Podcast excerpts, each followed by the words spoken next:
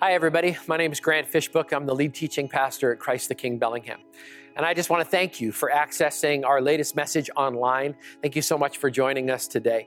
I want to say that one of the things we value the most at Christ the King is biblical community. And so, if you're watching this uh, in our area, we'd love to invite you to come and join us on any weekend at one of our five campuses. If you're watching somewhere around the world or somewhere else in the country, we just want to encourage you to make sure that this is not a substitute for your attendance or your connection at a local church. And we really want you to find a family where you can grow, where you can give, and where you can receive as well. So, we're continuing our series called Taboo 2. Taboo 2 is really an opportunity for us to have conversations in church about topics we don't normally talk about in church.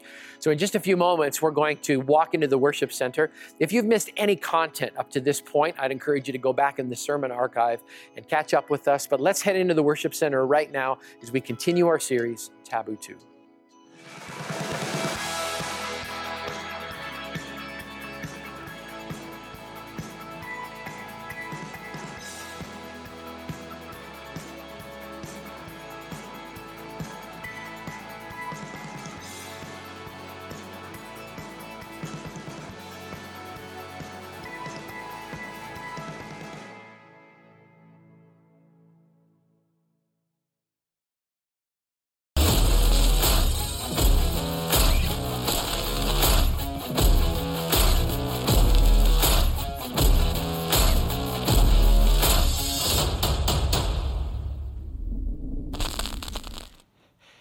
Well, good morning, sleep in service. It's good to see you guys. Glad you're here. If I haven't met you before, my name is Grant, and we are going to dive right in. To those of you that are joining us online, I want you to know what just happened. So, we've had an opportunity all weekend to be baptizing people. And we love that moment when someone comes up out of the water because they are identifying with the life the resurrection of Jesus. The part that kind of freaks us out, it makes us a little nervous, is when we put them under the water because we're identifying with the death of Jesus, and that's when you all hold your breath and wonder whether or not we're going to bring him back up again, right? That's the question. So we all get a little bit spooked, and, and I want you to know there will be a little bit of tension today as we talk about a really, really difficult topic. But let's dive just straight in with a startling truth that nobody wants to talk about. I don't know if you know this or not, but everybody in this room, we're all dying right now. Aren't you glad you came to church? Isn't that so encouraging? I mean, here's what the Bible says in the book of Job, chapter 14, verse 5 A person's days are determined. You have decreed the number of his months and have set limits that he cannot exceed. The Bible also says it's appointed for a man or a woman once to die. It's inevitable, and that's why it freaks us out. That's why nobody wants to talk about death and dying. Ernest Becker wrote a book called The Denial of Death. And in it, he says this the idea of death, the fear of it, haunts the human animal like nothing else. Ernest Becker wrote those words in 1974. That was the year his book was published. That was the year he won a Pulitzer Prize for that book. That was the year he was diagnosed with cancer. That was the year he gave his life to Jesus. That was the year he died. As a pastor, I actually have to deal with death regularly.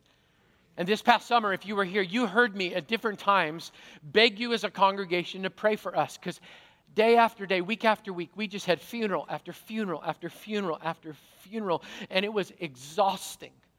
I experienced full blown compassion fatigue because you can't walk into a scene where someone has passed away and not feel the pain of the family that you're working with. We just had so many funerals that it's caused me. I'm actually declaring a moratorium, okay? No one else is allowed to die at Christ the King Church between now and the end of the year. Agreed? Okay, nobody else. In dealing with death, I actually run into some common reactions to death. One is avoidance, where we just say, I'm not talking about it. And we do a really good job of completely avoiding the D word. In fact, if you work within the, the funeral industry, you learn a rule very, very quickly. You can say anything you want to, but you don't say the D word. They're never dead, they're a decedent.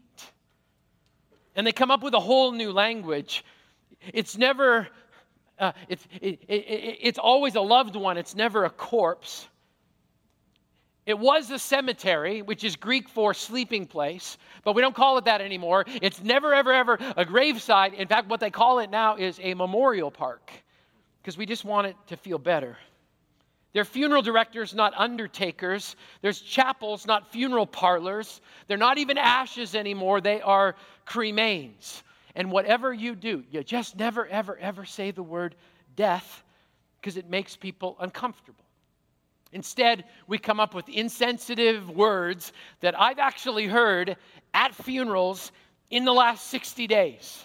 We say they're taking a dirt nap, they're entering the fertilizer business, or their tab just got called at a bar called Life. I've actually heard people say that at a funeral. It's horrible.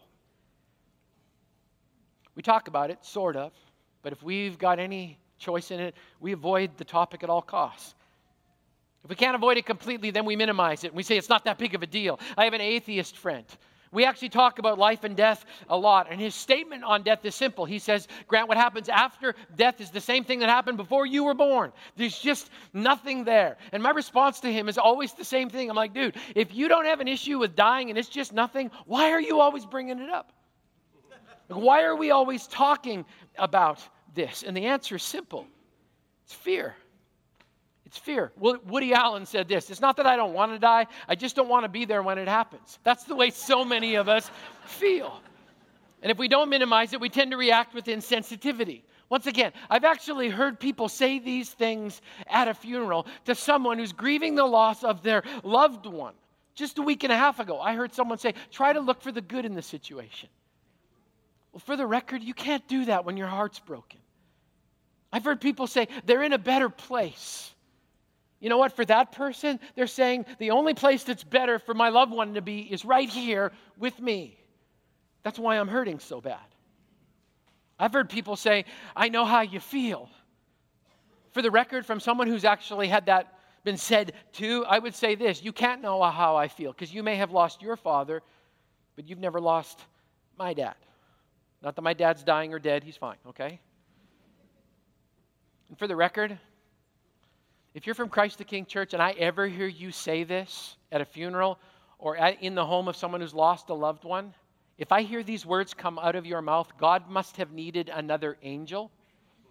I will lose my salvation for 12 seconds, drive my heel through the top of your foot so that you can't speak again for the next hour. Do you have any idea how cruel that is?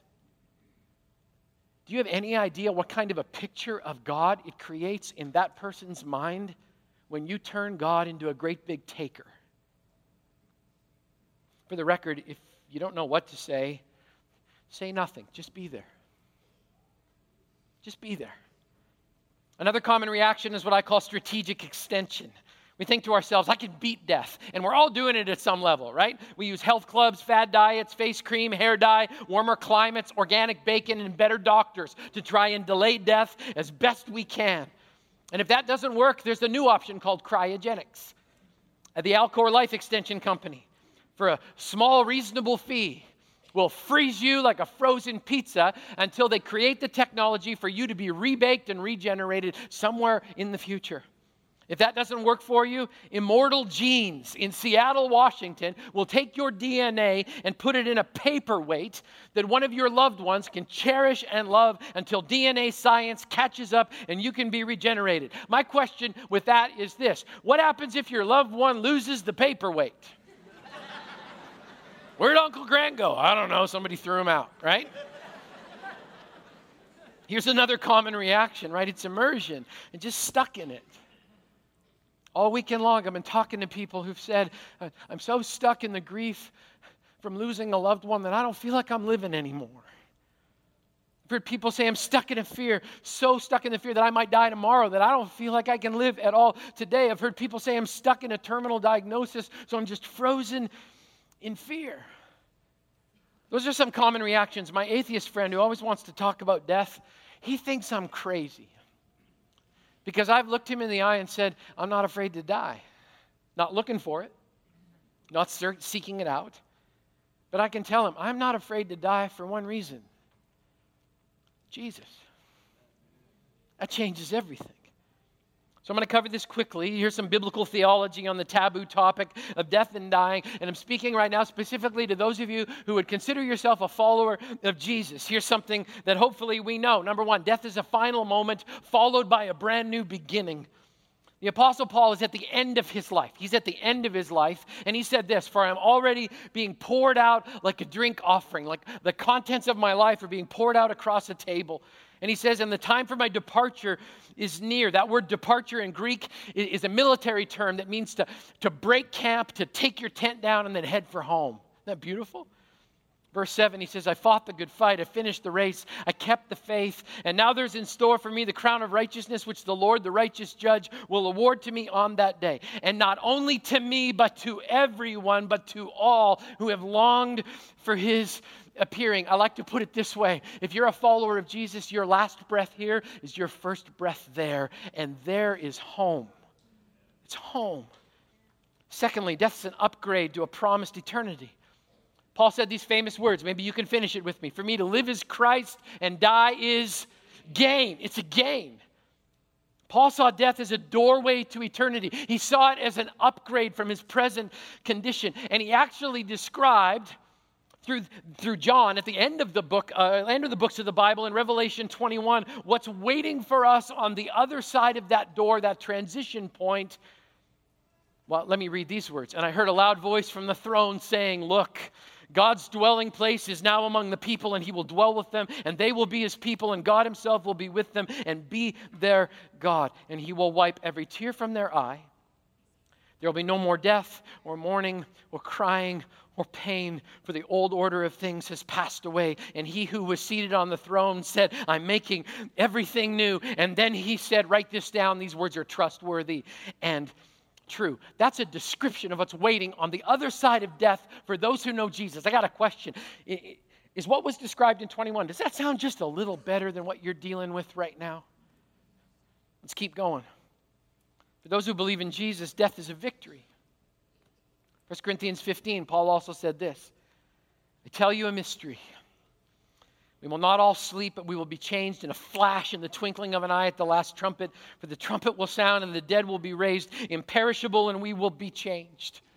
Here's a bunch of words. For the perishable must clothe itself with the imperishable, the mortal with immortality. When the perishable has been clothed with the imperishable, and the mortal with immortality, then the saying that is written will come true Death has been swallowed up in victory. And then come two of the best questions that I've ever heard where, O death, is your victory? Where, O death, is your sting? The sting of death is sin, and the power of sin is the law. But thanks be to God, He gives us the victory through our Lord Jesus Christ. And all God's people said, I mean, so this is what you need to know death is like a scorpion without a stinger. It's like a lion with no teeth. It's like a bull with no horns. It acts like it's all that, but it has no game whatsoever. That's what our Bible teaches us. For a follower of Jesus, I know it sounds crazy, but death is neither fatal nor final. And that's good news. And finally, death is hope. 1 Thessalonians 4. Paul says, Brothers and sisters, we don't want you to be uninformed about those who sleep in death, so that you don't grieve like the rest of mankind who have no hope. For we believe that Jesus died and rose again. And so we believe that God will bring with Jesus those who have fallen asleep in him. We have hope today because, according to the Bible, death does not have the final word. Not when it comes to people who know the King of life. So, we've been talking about Jesus. Let's actually get to him. Let's, let's watch him confront death head on. If you got a Bible with you, Luke chapter 7, we're going to start in verse 11. I'd encourage you to either turn in your Bible or in your app so that you can check out and find out whether or not I am lying to you, okay? Luke chapter 7, verse 11 says this. We're just going to walk through the story. Soon afterward, Jesus went to a town called Nain. Let's stop there for a second. Here's what you need to know about a town called Nain. You can do all kinds of research. There's nothing to know about a town called Nain, okay? It's just a podunk town in the middle of nowhere. Could have been Custer, could have been Acme, could have been Lynden. I'm going to stop there. I'm going to get in trouble. Let's keep going. Jesus went to a town called Nain, and his disciples and a large crowd went along with him. So get the picture in your mind. There's one procession heading into this town being led by the King of Life. Verse 12 says this As he approached the town gate, a dead person was being carried out, the only son of his mother, and she was a widow. Get the picture? One procession heading into town, being led by the King of Life. Another funeral procession coming out of town. They're on a march of death, and it's not fun. So this story starts with two large crowds, and they're on a collision course with each other. Verse 13 says this When the Lord saw her, let me explain who she is. So she's the mom of this young man who has died. And here's a problem it says she's a widow. In this culture, if you were a widow and you'd lost your only son, you did not have any options other than prostitution and beg- or begging. She's got no hope. And verse 13 says this When the Lord saw her, his heart went out to her. We got two broken hearts. Two broken hearts. Hers is broken because she's lost her son. Jesus' heart's broken because he sees her pain. He feels the pain of hopelessness, the pain of grief. It's deep inside of him. Now be really, really careful because what happens next appears to be really, really, really insensitive. The Bible says Jesus looked at her and said, Don't cry.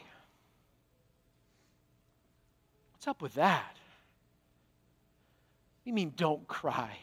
What do you mean, look on the bright side? There is no bright side. In fact, I would say those words actually appear to be cruel unless you know what's coming next.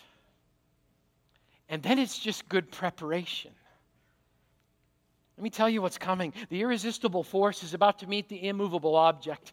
And we're going to see a law get broken. You've been taught your whole life that there are two things in life that are inevitable death and Taxes. Not talking about taxes, wrong time of the year. So we're going to talk about death, and I want you to know something. If you have believed and been taught your whole life that death is inevitable, you've been taught wrong. You've been taught completely wrong. I want you to know this death, the irresistible force, moves when the irresistible object of the king of life tells it to move. And if you want to see what happens, look at verse 14. Then he went up, meaning Jesus, touched the bier that they were carrying him on. For the record, just so you know, every Jewish person in that moment would have gone, gross.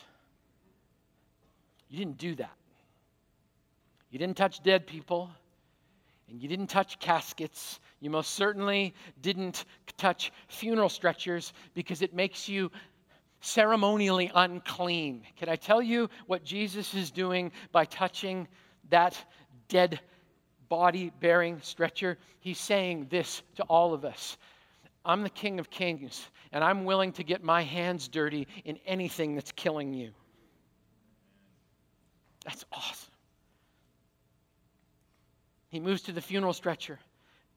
The pallbearers stand still, and here it is. We got two mortal enemies, life and death. And listen to the king speak. He says, Young man, I say to you, get up. And the dead man sat up and began to talk. Can you imagine what he must have been talking about in that moment? Just let your imagination run wild. And then I love these words. And Jesus gave him back to his mother. In the midst of all of this pain, there's still hope. Why is there hope? Because in a showdown between life and death, there's only one winner. Jesus wins, and look what happens. Verse 16. They were all filled with awe and praised God, and a great prophet has appeared amongst us. They said, God has come to help his people, and this news about Jesus spread throughout Judea and the surrounding country. I mean, this is incredible. These two funeral, one funeral procession and one procession of life suddenly get mixed in together, and it becomes a party. There's one celebration. You need to hear this. Jesus will mess up your funeral. In fact, if you notice, if you read in scripture, every single funeral that Jesus ever showed up, he completely messed it up. Funeral starts, party ends every single time. Lazarus is dead for three days. Jesus shows up, suddenly the dead guy's back alive again, and everybody's throwing a party. The lady from Nain, she thinks all hope is gone. The king of life shows up, suddenly no more funeral, exchanged for a party. I mean, think about this Jesus messed up his own funeral.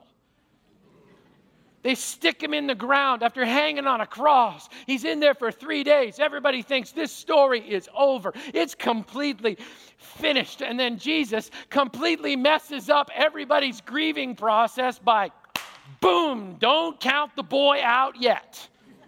Still alive, still kicking. I mean, why does the Bible? I love these questions. Where, oh, death, is your victory? Where, oh, death, is your sting? The sting of death is sin. The power of sin is the law. But thanks be to God, He gives us the victory through our Lord Jesus Christ. Amen? Amen.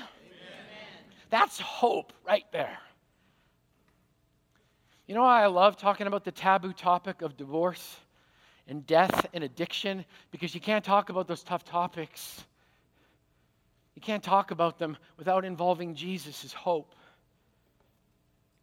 And sleep in service, you need to pray for me because the next three weeks, hell, racism, and suicide. Wee!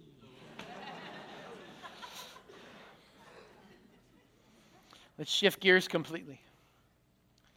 So we talked about how we, we just don't like talking about death.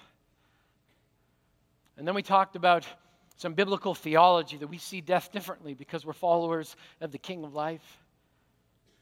And then we have this moment where we see Jesus actually confront death head on and win, like he always does.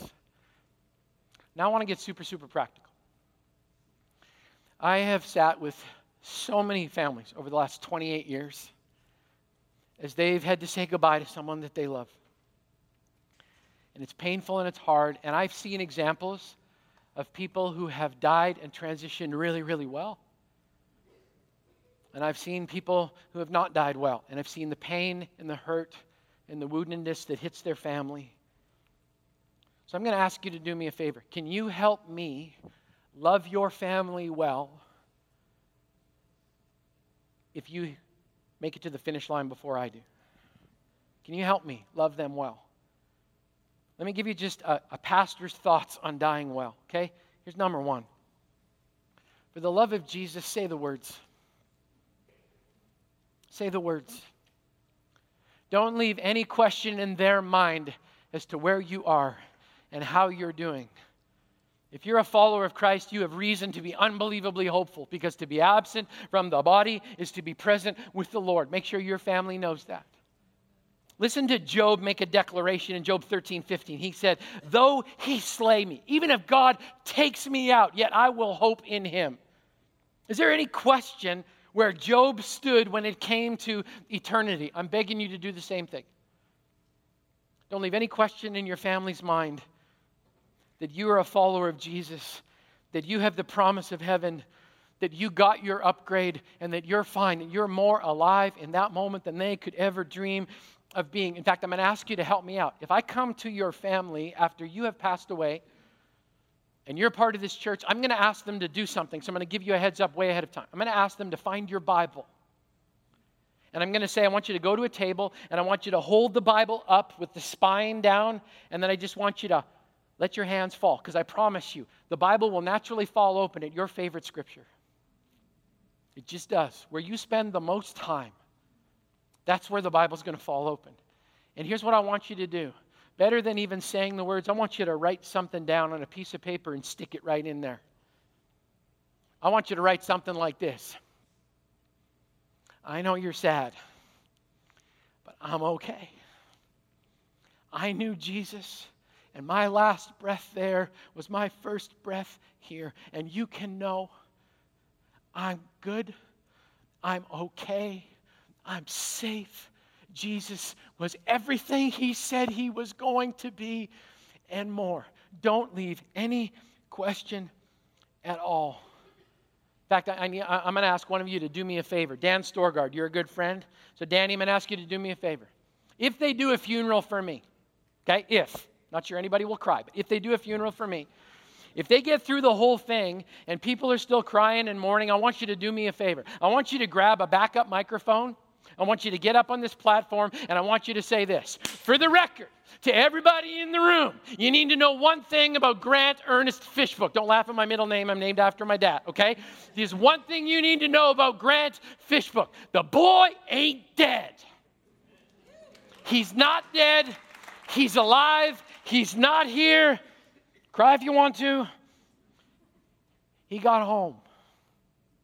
And he left no doubt in anybody's mind that Jesus was enough for him. Say the words.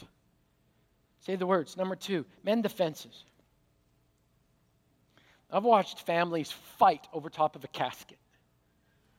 I've watched families heal over top of a casket.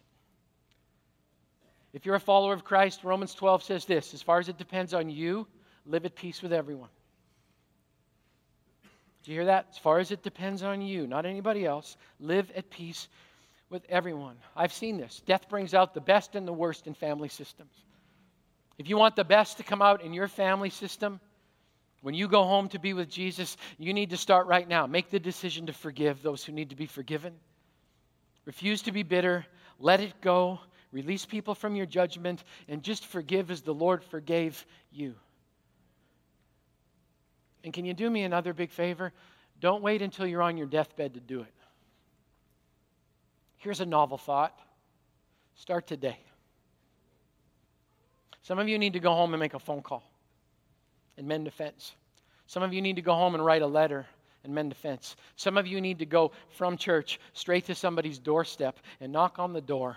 And don't get stuck in that awful place of, well, I would be willing to forgive if they would just ask me. I want to remind you of something. Jesus didn't do it that way, He forgave first.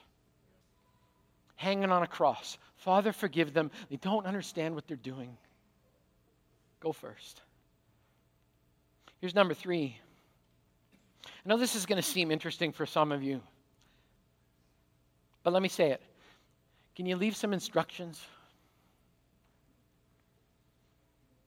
For the love of Jesus in your family, leave some instructions.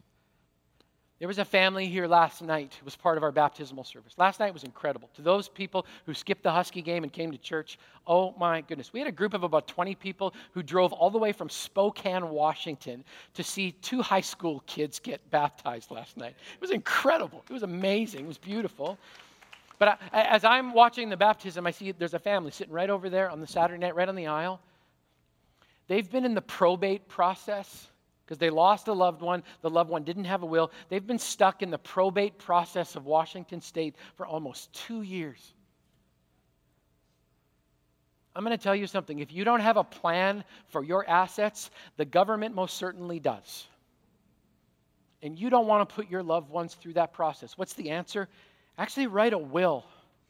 If you want to know if I practice what I preach, Laurel and I have an appointment on Thursday to update our will. This is important. Do an advance medical directive. Appoint trustworthy people to handle your affairs. And on behalf of all of the children in the room, mom and dad, for the love of God, please liquidate some of your stuff.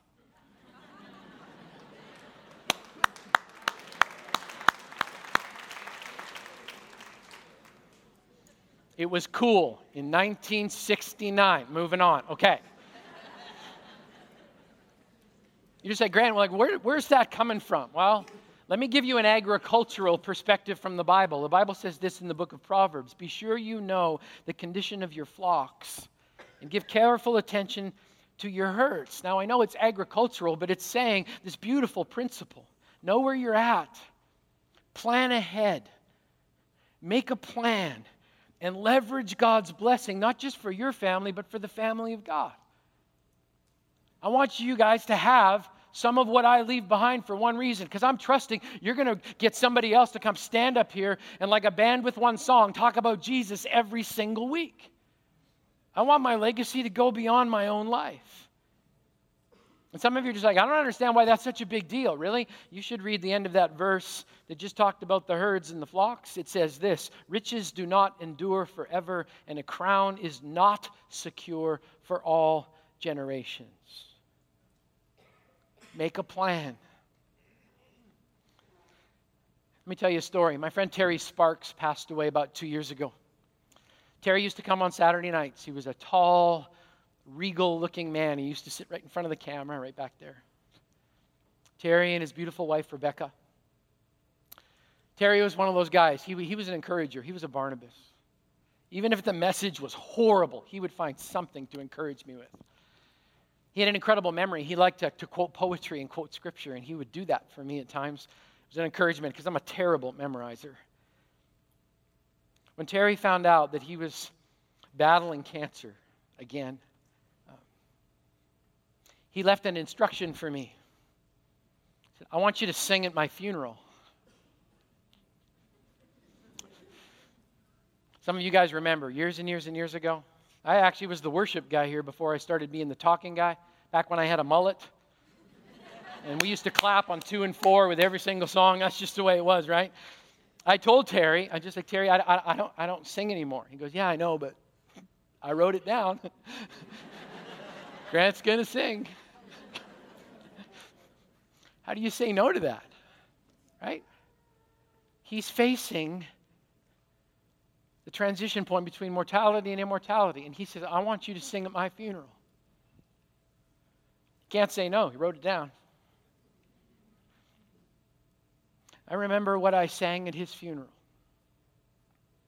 Some of you in the room who've been doing church a long time will recognize this. What a day that will be when my Jesus I shall see. When I look upon his face, the one who saved me by his grace, when he takes me by the hand and leads me to the promised land. Oh, what a day, glorious day that will be. You know, it was really cool. 930 knew it, and they sang along with me, which is cool. Write it down. For the record, I do not do interpretive dance. Okay, let's move on. All right. Number four, rest easy. I love these verses. Therefore, we do not lose heart, though outwardly we're wasting away. Inwardly, we're being renewed day by day. For our light and momentary troubles are achieving for us an eternal glory that far outweighs them all. So we fix our eyes not on what is seen, but what is unseen, since what is seen is temporary, but what is unseen is eternal. Can I tell you something? If you know Jesus, you can rest easy because all this stuff, this is temporary. This is not real. When are we going to learn? This is all going to burn and there'll be nothing left to say, but Lord, take me home. Ecclesiastes 3 says he's made everything beautiful in its time. He's also set eternity in the human heart. So that means even death can be beautiful in the hands of God. Because I want you to know something. You were not born to die, you were born to live.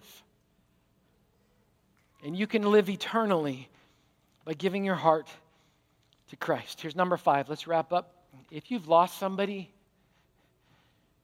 you need to grieve. You need to mourn. You need to go through the process. You don't need to buck up. You don't need to not cry. You actually need to enter into the spiritual beauty of grieving and hurting.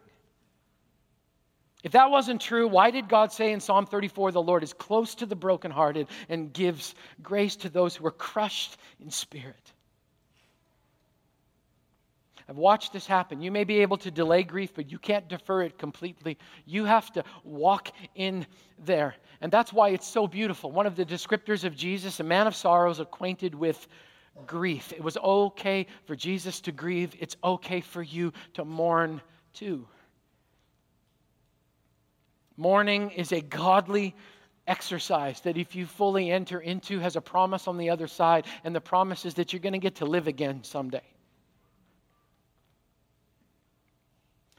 So, like I said, I've done way too many funerals in the past months. Too many tragedies, too many suicides. And they all take a toll, but here's what I know. If you know Christ, even talking about death and dying, you can bring hope. So let me bring hope one last way, and then we're going to wrap up. So I used to do a lot of ministry in inner city Los Angeles. I used to take high school kids to inner city LA, to Skid Row, and we used to do a lot of work down there. And whenever we went down to LA, I always took the kids on a weekend to Faithful Central Bible Church. Pastor Kenneth Ulmer is the pastor there. When I grow up, I want to preach like Kenneth Ulmer. I mean, this guy can bring the word like you have never experienced before in your life. And so I used to take kids there because I just wanted them to experience real preaching a couple of times a year. And and I remember the last time I was with Faithful Central, and, and Bishop Ulmer got up and he told a story, and he was such a good storyteller, it stuck in my brain. He told a story about two friends who went to a museum. They were going to look at a very specific painting. The name of the painting was Checkmate. And what had been illustrated by the artist was a game of chess that was being play, played between a man and the devil himself. And you could tell by the man's body language in the painting that it looked like he had been defeated, that, that by the position of the pieces on the board, that he was in checkmate, that the devil had him, that there was no options, that ultimately death had come to visit and there was no way for him to win. And they stood and stared at the painting for a long period of time, seeing this epic battle between a man who was obviously in checkmate and had lost to the enemy of his soul. And one of them just kept standing in front of the painting. Finally, his friend got impatient and said, like, can we go? And he goes, no, no, no, no, no, there's something wrong with this. There's something wrong with this. This is, this is not right. There's something off. And his friend kept pressing in, saying, I don't understand. Like, I mean, it's just a painting. I don't understand it. And the friend kept pacing back and forth in front of the painting. Picture it in your mind the devil and a man. The board says checkmate, and he kept walking back and forth, going, This is not right. Something's wrong. This is not right. Something's wrong. And his friend said, I don't understand why you're so upset. And finally, he said, You want to know why I'm upset? I've actually spent my life studying the game of chess. I'm a chess master. And something is not right about this painting. And he kept walking back and forth, back and forth, back and forth until suddenly, in the quietness of a museum, he broke the silence and said, Somebody needs to call the artist. He needs to change the name of his painting because I know one thing I'm a chess master, and the king has one more move. This widow thought her son was dead. Not true. Why? The king still had one more move. Lazarus was dead for three days. Everybody thought the story was over until Jesus showed up. Why did everybody freak out? Because the king still had one more move. They thought Jesus was dead. This movement was finished. Christianity was completely and totally done. Here's what they didn't know for three days, the king was waiting to make his move. Somebody say, Amen. I was screwed up, broken, hopeless. I thought the devil had me until Jesus showed up and said, No, no, no, no, no. I got one more move. I don't care how badly you may be broken or hurting today. I don't know and don't care how many of you actually feel like death would be a comfort. This one thing you need to know I'm not a chess master, I'm a sinner saved by grace, and you need to comfort yourself with this thought. You might feel dead, but the king has one more move.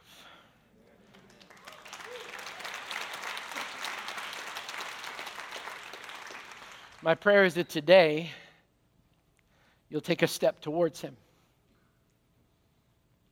That you'll give your heart fully and completely to Jesus today. That you'll confess your sin, repent, receive His forgiveness, allow Him to make the move of grace and mercy in your life, and to live differently. To live differently as you walk out than as you were living when you walked in. Because even in the face of death and dying, you will always know my king has one more move. We want to get super practical today, and so I'm going to invite Wendy to come for about 120 seconds or so.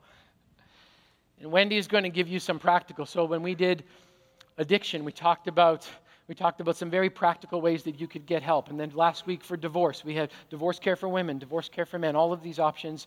And, and Wendy is kind of the, she's the next steps person for us. And so she's going to talk about how we can practically walk alongside of those of you who may have experienced grief or mourning or live in it right now.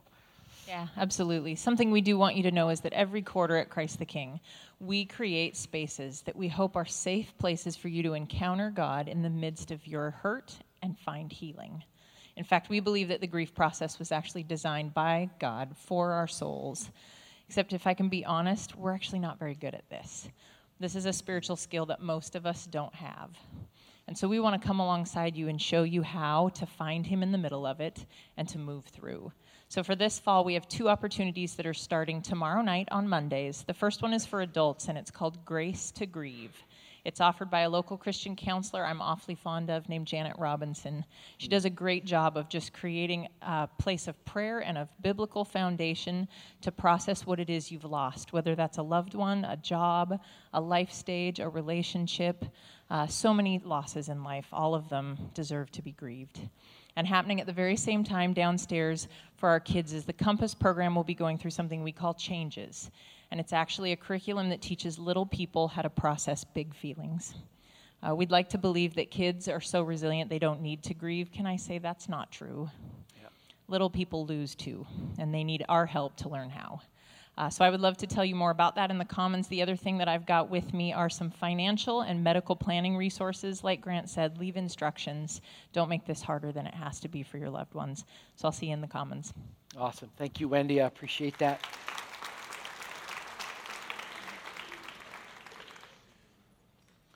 So I'm looking around the room right now and I'm counting. And I'm up to 11 families that are sitting in the room right now that I've had to do a funeral with over the last couple of years. 12. If you don't think this is real, the young man who led worship this morning, Andy, Andy's dad just passed away. We're all living in this. But there's hope. Hope is in the King of life. Always has one more move. Would you stand with me this morning as we pray?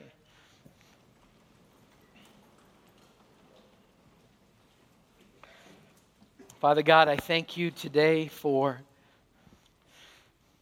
a family of faith that's not afraid to go into these dark and difficult areas. God, I pray over all of my brothers and sisters that we would have the grace to grieve. God, I thank you that you are a God who experienced deep emotion.